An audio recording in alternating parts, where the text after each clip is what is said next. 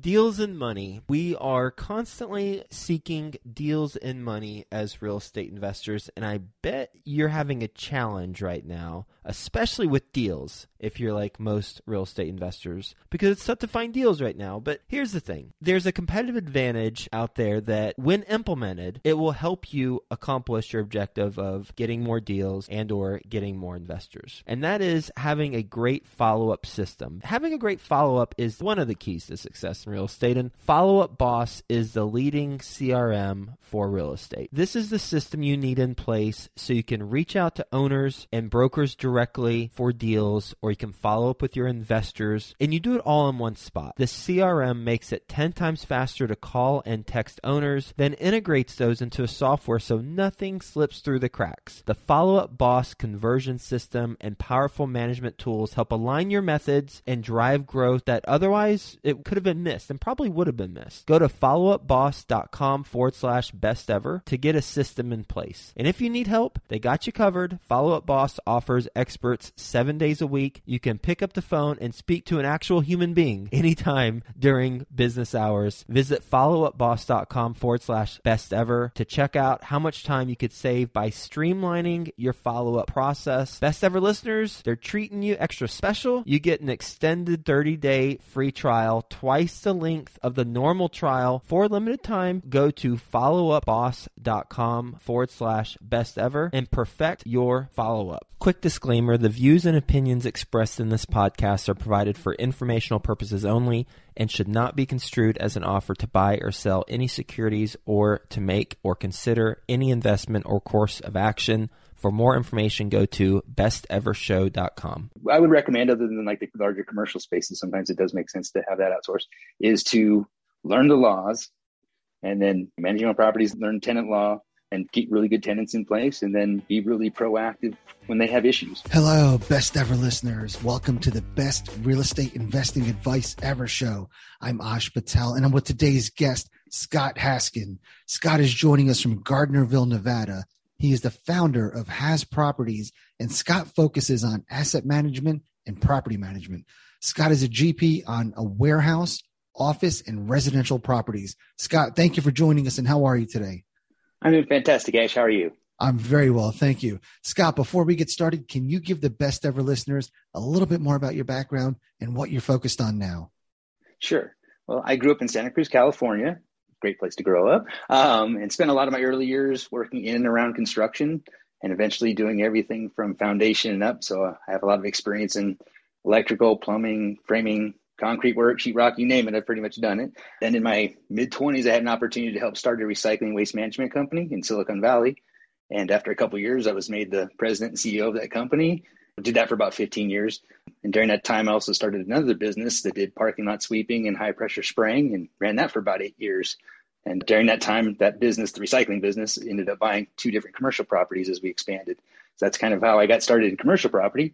And then residential, I've just always had an interest in owning real estate and what a good investment it is in the long run and the tax advantages, et cetera. So kind of moved into some real estate investing on my own alongside that other stuff. And that's kind of how I got started in real estate.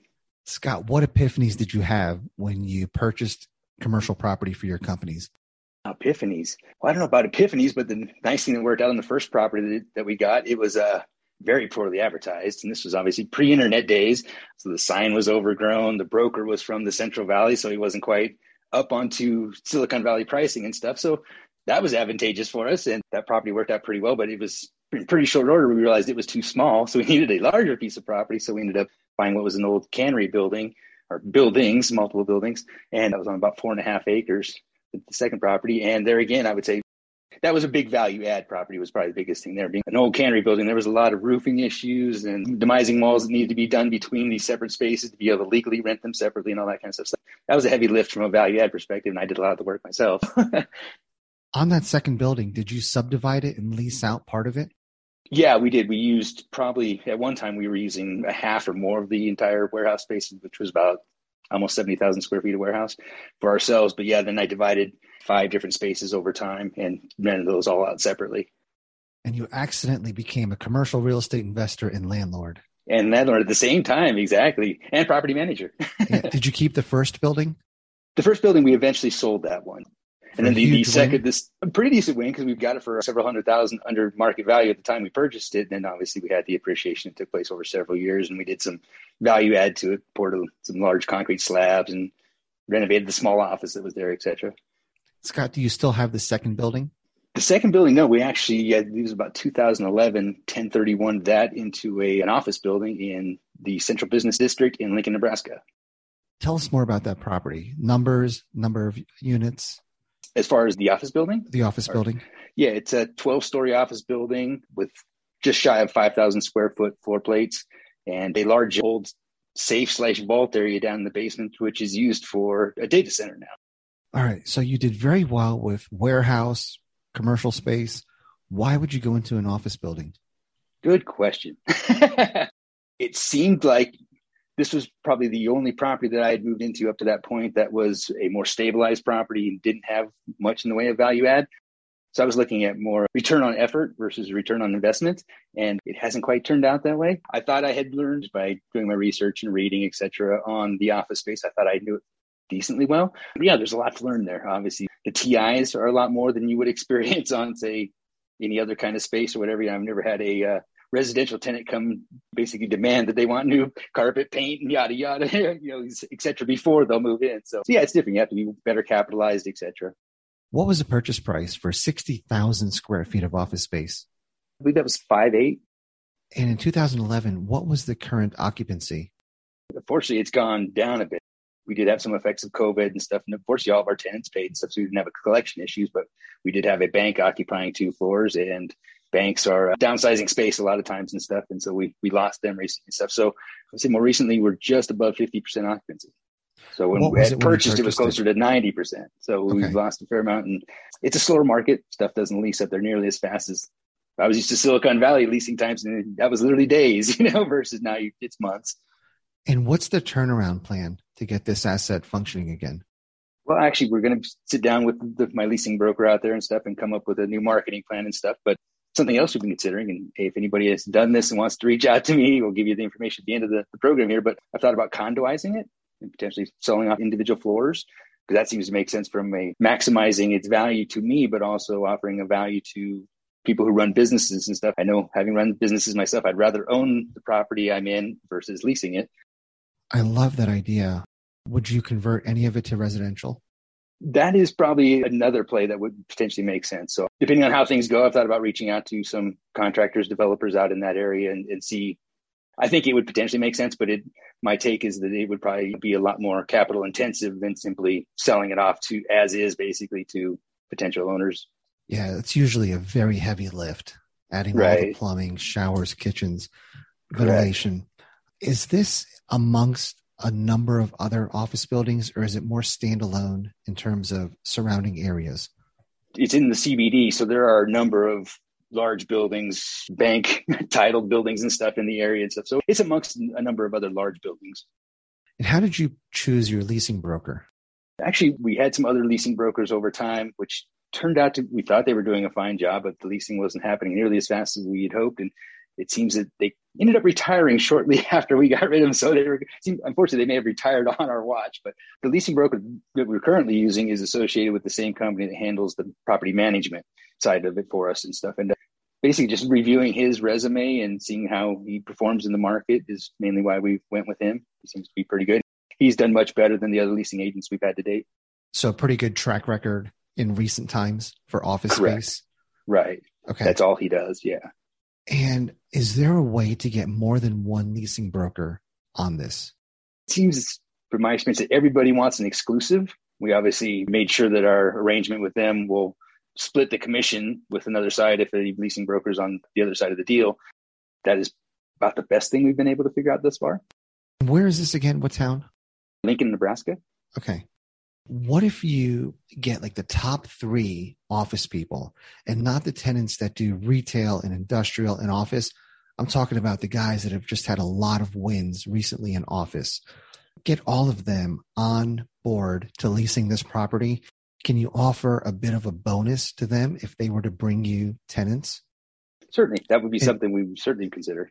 Yeah, I would reach out to them individually and let them know you're aggressively searching for tenants You'll do what it takes to get somebody in there. You're liberal with TI within reason, and you would love to give them an additional bonus if they can bring you a tenant. And the reason I throw that out there is if you're in the central business district, there's a number of vacancies in all the surrounding buildings as well. You have to differentiate your building from everyone else's. Agreed. Certainly. Yeah. So how else can we differentiate this property? Good question. The size of the floor plate, it's smaller than some, so it fits really well with certain industries, I'd say. We've had a lot of legal firms in there over the years, insurance firms, things of that nature. That size floor plate works good as offices or so, or whatever. So it's not ideal for really large businesses because they probably need multiple floors. So I think it's really about figuring out exactly who we want to reach out to. And that's why I say working on the marketing plan and better targeting some specific folks, reaching out to them and like say potentially offering the right incentives to get them in there. Yeah, I would make sure there's a lot of outbound communication, not just waiting for people to see your sign or your listing and dealing with inbound inquiries. So I would also make sure that your brokers are taking action and reaching out proactively to potential tenants. Agree. That's why I actually kind of put together my own little bit of a marketing plan that I want to go over with their in-house division and really tighten it up and be proactive, especially coming out of COVID. It seems like things are starting to warm up, if you will, and a little bit more leasing activity. I think now's the time to, to pounce. Yeah, and Scott, one more thing is I sure. would look at the surrounding cities that are close by, but not too close, and look at companies looking to expand into Lincoln. So it's easy to think, all right, I'll take this law firm that's two blocks away, but why not go a city that's 40, 50 miles away Omaha. and say, hey, law firm, hey, manufacturing company, hey, accounting firm. If you guys thought about opening up in Lincoln, there's a great opportunity in this building. Yeah, agreed. Right. I'd like to reach out to folks in Lincoln in the same industries that we kind of decided to target and see if they're right for some expansion into the Lincoln market because it's a gorgeous building. It's beautiful. So, I mean, I, I think if I were running some of those businesses, it's the kind of building I would want to be in. Yeah, that's awesome, man. And don't underestimate little things like Facebook and Craigslist. If you can get onto the Lincoln, Nebraska page, the Facebook page, the community page, not the official government page, but the community page that has 20, 30,000 members, and they talk about everything from neighborhood crime, politics, schools. They complain, they brag about the greatest restaurant in town, just that community forum, right? it's amazing how much buzz and traction you can build by getting on there and saying, Hey, I'm the owner of this building, looking to get some additional tenants in there, would love to answer any questions. Do you know anybody that has a business or that's looking for office space? And get the entire community behind you. If you don't get a lot of traction on that, offer referral bonuses to ah, community ah, members like and you'll be amazed at how quickly your post is shared it'll go viral because if you offer up to a thousand dollar bonus, depending on how many square feet or whatever that they take, it's free money to all the Facebookers. So why not share your post, right? Sure, right. Yeah, no, that's a good thought. I've, I've used it for residential leasing, but I've never thought about it for the commercial side. Yeah, and again, when that whole community knows that there's a really good guy behind this building, that's the building that's going to stand out. All right, right. I appreciate yeah, that, Ash. Yeah. Win the hearts and minds, man. There you go. And, and I've been through this. I know how difficult it is to lease office space. I think my first office building was in 2014 and it was fully vacant. It was half constructed, even. Oh, wow. so, so yeah, uh, it's a challenge, man. And don't underestimate the little signs that you have. Get the big banner signs, but the little sign that says for rent by the street in front of your building. Ah, okay. As silly as it sounds, those things work incredibly well. Like a sandwich board out on the corner kind of thing? Yeah. Uh, again, it sounds stupid, but man, they work. Okay, good to know. Yeah, I'm definitely right. going to try. So sorry for diving real deep and giving you a whole bunch sure. of opinions on this. no problem. That's, that's the one I need the most help with right now. So perfect. we'll get back to the show. But first, some sponsors I'm confident you'll find value in learning more about. When it comes to scaling your real estate business, is lack of capital holding you back? Raising private capital on demand can be a major challenge, but you can get the knowledge and tools you need to succeed when you attend Dana Cornell's four week Raise Capital Masterclass Live. After starting out with no capital or relationships, Dana has raised over $1 billion twice in the past 20 years and he has made it his mission to share the best of what he's learned with business owners and investors like you. You can learn more at danacornell.com forward slash best ever. Dana's Raise Capital Masterclass Live allows you to immediately unlock and raise capital on demand, drastically increasing your business's growth. If you're ready to take your business to the next level, go to danacornell.com forward slash best ever to enroll today. I'd like to introduce you to my good friends over at passiveinvesting.com, a private equity real estate firm based out of the Carolinas. PassiveInvesting.com makes it easy for you to start investing in real estate. They focus on acquiring institutional quality apartments and self storage facilities with private accredited investor funds. They also have a real estate debt fund that offers hard money loans to local fix and flippers across the U.S., which currently has a 0% default rate. With a portfolio of over 700 million in assets and controlling over 250 million in equity, they know how to secure the best deals and how to avoid the red flags. If you are interested in learning more, please reach out directly to passiveinvesting.com and request the free passive investor guide that outlines the seven red flags for passive apartment and self storage investing. Visit passiveinvesting.com forward slash red flags to download that PDF now. That's passiveinvesting.com forward slash red flags. So, what else, man? What else do you have going on? Well, I also own a fourplex back in Santa Cruz. I own a duplex up here in the Gardnerville area, as well as a single family home, which I lived in for a while and then moved to my new residence about three and a half years ago. And probably the most recent thing I did was uh, just in about mid last year, I sold a duplex that I had down in Silicon Valley that I lived in while I was working down there, and 1031 that into a commercial piece of property up here outside of Carson City. What kind of property was that? It's almost 33,000 square feet of warehouse space and then another 7,500 square feet of office. So it's All a multi tenant. No, it's got basically three separate warehouse buildings, one large office building. Now, some of the warehouses have a small office component, two of them. So, kind of like flex space. Yeah, exactly. But the nice thing about this for both sides of the deal was it's a gentleman. He owns a very large contracting outfit in, the area. So he wanted to remain there and basically control the tenants there because a lot of them are friends of his, et cetera, who rent space and whatnot. So it's a absolute triple net set up for five years. Not that it's fantastic, but 2% increases and stuff, but it's, it's one of those zero headaches for me. And I think we're both on the same page as far as maintaining the property and taking good care of it. He's a fantastic guy. So both of us are really happy. That's a win. And I love hearing these stories where people from the West Coast have made so much money on residential properties. They literally will sell a duplex or a fourplex and buy a giant shopping center in the Midwest. Right. like you, warehouse and office buildings. So awesome. Talk to me about dealing with commercial tenants versus residential tenants. I've always found the commercial tenants to be a lot easier to deal with. They run businesses, they handle themselves professionally. I've never had a late collection issue. Not that I've really had many of those on the residential side either. I think you know good tenant selection is key. But no, like the gentleman with this triple net property, he's got accounting folks, he's got a comptroller that checks cut on the 20 something of each month. It's never past the first, you know, so it's mailbox money as close as I've ever had. So uh I think it's easier and the less tenants and toilets and all that good stuff. Yeah. And Scott, the residential investors that fear commercial, what would you say to them? I think if you look at the right type of commercial, there isn't really anything to fear. I would say the biggest thing from my perspective would be to look at multi-tenanted space, just like a single family home versus a fourplex or whatever. If you lose one tenant or whatever, you're only, you know, X amount down, not 100% unoccupied. And there again, finding the right location and the right type of space that has the demand. I would say if I was looking on the retail side, which is a little scary to me because we are, in my opinion, a little over retailed in, in America. But I think if you're buying the right space that has the tenant who has to have a space, someone who does haircuts, nail salons, those types of things where you can't outsource that or buy that on Amazon, I think those kind of places will do well. Yeah, I agree with you 100%. And same thing with office space in suburban downtowns instead of central business districts because now people are wanting to get an office closer to home. Even if they work Agreed. from home, they've realized the kitchen table is not ideal, the dogs running around, the kids, the spouse. So suburban offices are hot as well. What's the hardest lesson you've learned in your entire real estate journey?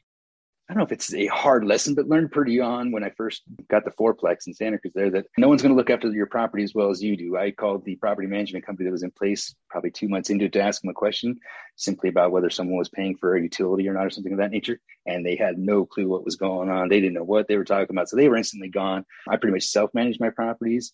I found no one's going to care about your properties as much as you do.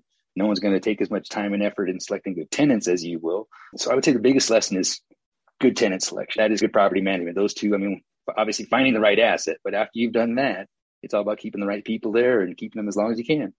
Scott, I want to make sure the best ever listeners know what TI is.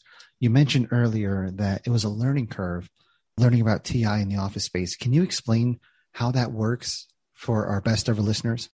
Sure. It refers to TI as short for tenant improvements. So you have a firm that wants to come in and take over an entire floor. They might come walk the space and say, okay, yeah, know, space would work fine for us. However, we would like LED lighting instead of the lighting you have. We would like brand new carpet versus that carpet that's already there oh, those walls that are that color, we'd actually like them bright green or whatever little things that they would like. They try to get all that done before they move in. Now, granted, from a landlord's perspective, let's say just make it simple, say you're asking $10 a square foot and all those TIs add up to $2 a square foot, you're going to try to amortize that over the, say, five or 10 year lease or whatever you sign with these folks. But it's money you have to come up with up front to do that work. So Can you need to be capitalized loans? well enough to do that. What's that? Yeah. Will banks give you loans on that? I haven't specifically gone out and looked just for a loan with for that. Now, the lender that we have right now, they would probably work with us if we had the right tenant coming in for a long enough time. Yeah, we could probably get some money from them. So it is certainly something that you can, but there again, it depends on how well is it cash flowing, how much debt do you already have on it, etc. Scott, you're a GP on a lot of these properties, right? All but the commercial office building that we were talking about in Lincoln. That one I'm, I'm 50% owner. All the rest are I personally own. Okay. All the rest of them you have investors on? No, I own 100%. Oh, you own. Oh, got it, yeah. got it, got it. Okay. What is your best real estate investing advice ever? I think it comes down to if you're managing your own property specifically, which I would recommend other than like the larger commercial spaces, sometimes it does make sense to have that outsourced, is to learn the laws and then manage your own properties, learn tenant law and keep really good tenants in place and then be really proactive when they have issues. I say on the residential side, the biggest thing that tenants have complaints about is a landlord who's non-responsive. So when my tenants get a hold of me about something, I get right back to them. I get someone on the horn. I get taken care of ASAP. Do your tenants have your contact info? They do. Yeah. yeah. Just here's a, a small hint for people who are doing this. When I'm interviewing my tenants, I'm just a property manager because you will hear every whine and headache and story. You know, it's unbelievable the stuff you will hear. And people are very honest and direct with you, unbelievably honest and whatnot. So I always mention that I'm just a property manager and everything that seems to handle things much more smoothly as I'm going through the interview process, etc.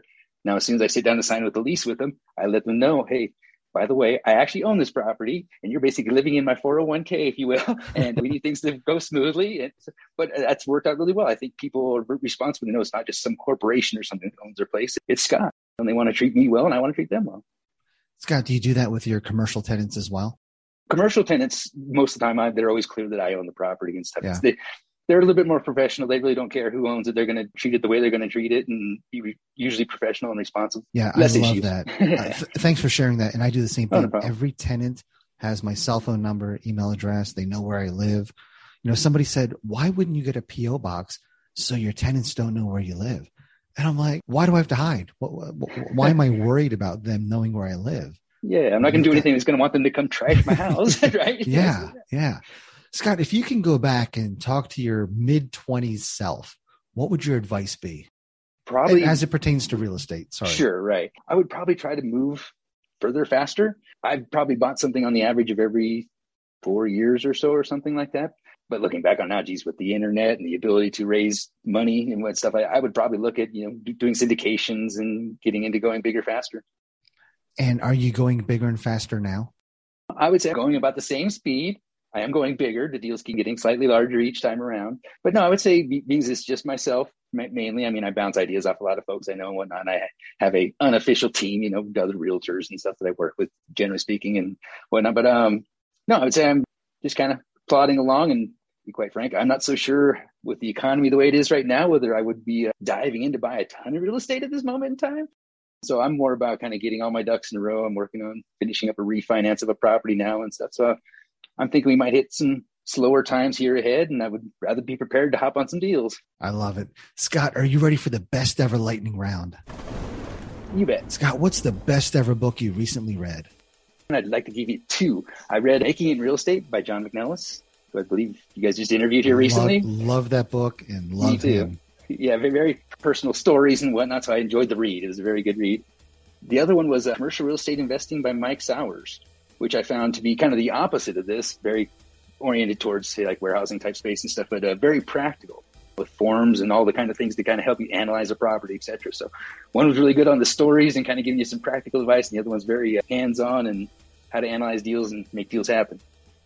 Scott, what's the best ever way you like to give back? I would say probably just working with friends and family and people I meet, advising them on how to set up LLCs and right states to pick and tax advice and things of that nature.